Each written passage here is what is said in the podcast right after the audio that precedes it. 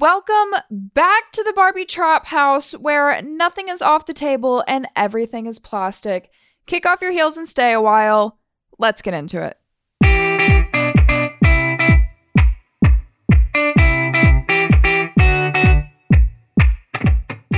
I'm going to address the elephant in the room right now. It's been a year since the last time we talked. I am so sorry, but it has been a wild year. So, in this episode, I'm going to catch you guys up on everything that's been going on before season two releases in January. This episode is going to be a little random, heads up. So, for starters, right after our last episode, I got a boyfriend. That didn't work out. Unfortunate for him. But the exciting thing that happened since our last episode is that I'm in college now. I freaking love it here.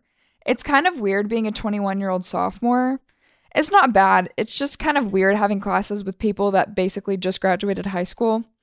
It's fine though, not a huge deal. I've made a ton of friends, plus Brooke's here. Brooke and I have been friends since we were five. Actually, speaking of Brooke, there was this time right before I moved here when I was coming down to see her like every day. She said there was a little kickback happening and that she wanted to go to it, so I volunteered to drive since I didn't know if I was staying the night or not. Remember that. We went to the kickback and it was fun, and eventually we left. Well, Brooke wanted to go to Taco Bell instead of going straight home, so that's what we did. Then we started driving back. The route we had to take to get from Taco Bell to Brooke's house had some dirt roads along the way. What I didn't know was that it had rained that day. As we're driving along the dirt roads, I start sliding a bit, but I keep telling myself if I keep going, it'll get better. It didn't. We start sliding more until my car spins around like two or three times and ends up in a lake. My Jeep is literally partially submerged in this lake. I'm freaking out. Okay, it wasn't that bad.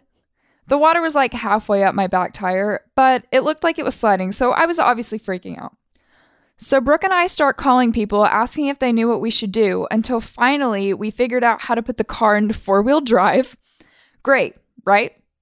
Wrong. It just went down deeper into the water. So Brooke and I are outside of the car, rest in peace to Brooke's Air Forces, and we have no idea what to do. It's probably three o'clock in the morning at this point, so I call my cousin. I don't know why or how, but he was awake and came to the rescue in his pickup truck. He brought a tow rope and got us out of the water and back on the road. Then I had to slide all the way back through the dirt road we had just got stuck on. I was going one to three miles an hour the entire time until finally we made it back home. I ended up staying the night, and now I'm terrified of dirt roads. So there's that. Other than that, I've been single for about four or five months now, which is impressive for me. I hate admitting this, but I have a really hard time being alone, and I decided to focus on myself and my own self growth. As cliche as that sounds. I really have been enjoying single life though. I can do whatever I want, whenever I want, and I don't have to worry about anybody else, which is nice. Being single has come with its own series of unfortunate events, however. So, right after my breakup, this guy I used to date reached out again, which was shocking. And he was saying how sorry he was, how he wished he hadn't treated me so bad. You know, like a liar. I was sad, so I entertained it a little bit before eventually ghosting him. I went to visit my sister and brother in law in Arkansas, which was a super fun trip. Anyway, so this was mid June when I went to go see my sister, and I stopped talking to the guy about a week after that. Guess what I saw a few weeks ago on social media? He's engaged. He got engaged at the beginning of August, and the last time he swiped up on my story was the beginning of August five days after. He's since unadded me on everything, so maybe she found out. I don't know. Not my circus, but wow. Speechless. Another big thing that happened while I was gone is I finally turned 21. I went to Dallas with my friends, Brooke and Emma, and ex boyfriend. It was beyond fun. We decided to drive together, so we all got in the car on Friday and drove there. I don't know why, but every man I have ever dated seems to always be so negative. The drive up was fun, other than my ex boyfriend acting upset the whole time, but whatever. I was to have a good time regardless. I swear, I have the best luck. My 21st was on a Saturday. So by the time we got to Dallas, we got settled in, waited for midnight, then I went to the hotel bar to order my first drink. They were closed. My luck only went so far, I guess. But it was okay because the next morning I went to eat breakfast and ordered my very first drink Saturday morning a pineapple mimosa. 10 out of 10 would highly recommend, by the way. So nighttime comes and Brooke, Emma, and I go to the bars. Ex boyfriend was 20, so he couldn't go. I'm to be honest, I don't remember much about that night at all, but I do remember getting into the Uber and this super nice guy picks us up. We're driving back to the hotel and I start tasting that sour spit you get in your mouth before you throw up. Everybody tastes that, right? Anyway, so I tell the Uber driver on the highway that he needs to pull over right now. This sweet man is trying so hard to find a place to pull over, and finally he does.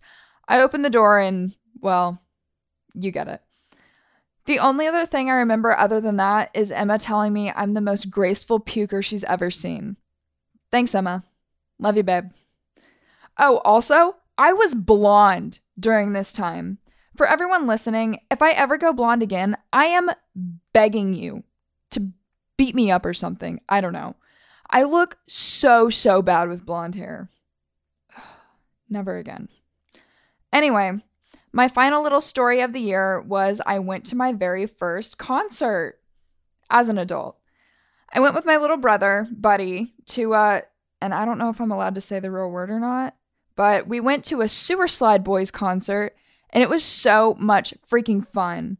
So, Buddy asked if I would go to a concert with him, so obviously I said yes. We ended up going with Buddy's friend and his older sister, who's about my age, so it all worked out. But when I got there, I called and they were like 35 minutes away. So I went to stand in this line by myself. I don't know if you guys know this, but this is a huge accomplishment for me.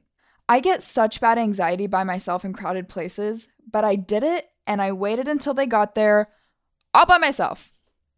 So, once we're all together, my brother introduces me to one of his friends who we didn't come with. He said it was very nice to meet me and shook my hand. So I'm thinking, oh, what a nice kid. Such a sweetheart.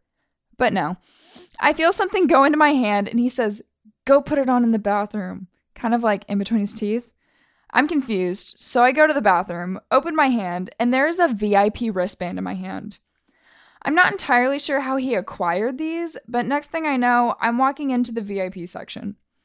The openers were DJ Keem, Snot, and Ski Mask the Slump God, which was insane. So after a few hours of being there, Sewer Slide Boys came out on stage, and everyone is freaking out. I've never seen anything like this before. A crowd of thousands of people, all together with one common interest. Pretty freaking cool. They play a few songs, then this guy, who had told me about an hour ago he had just taken a tab, says to me, we need to get someone up there. And I was like, What? Then he tells me that he's going to lift me up on the count of three and put me on top of the crowd.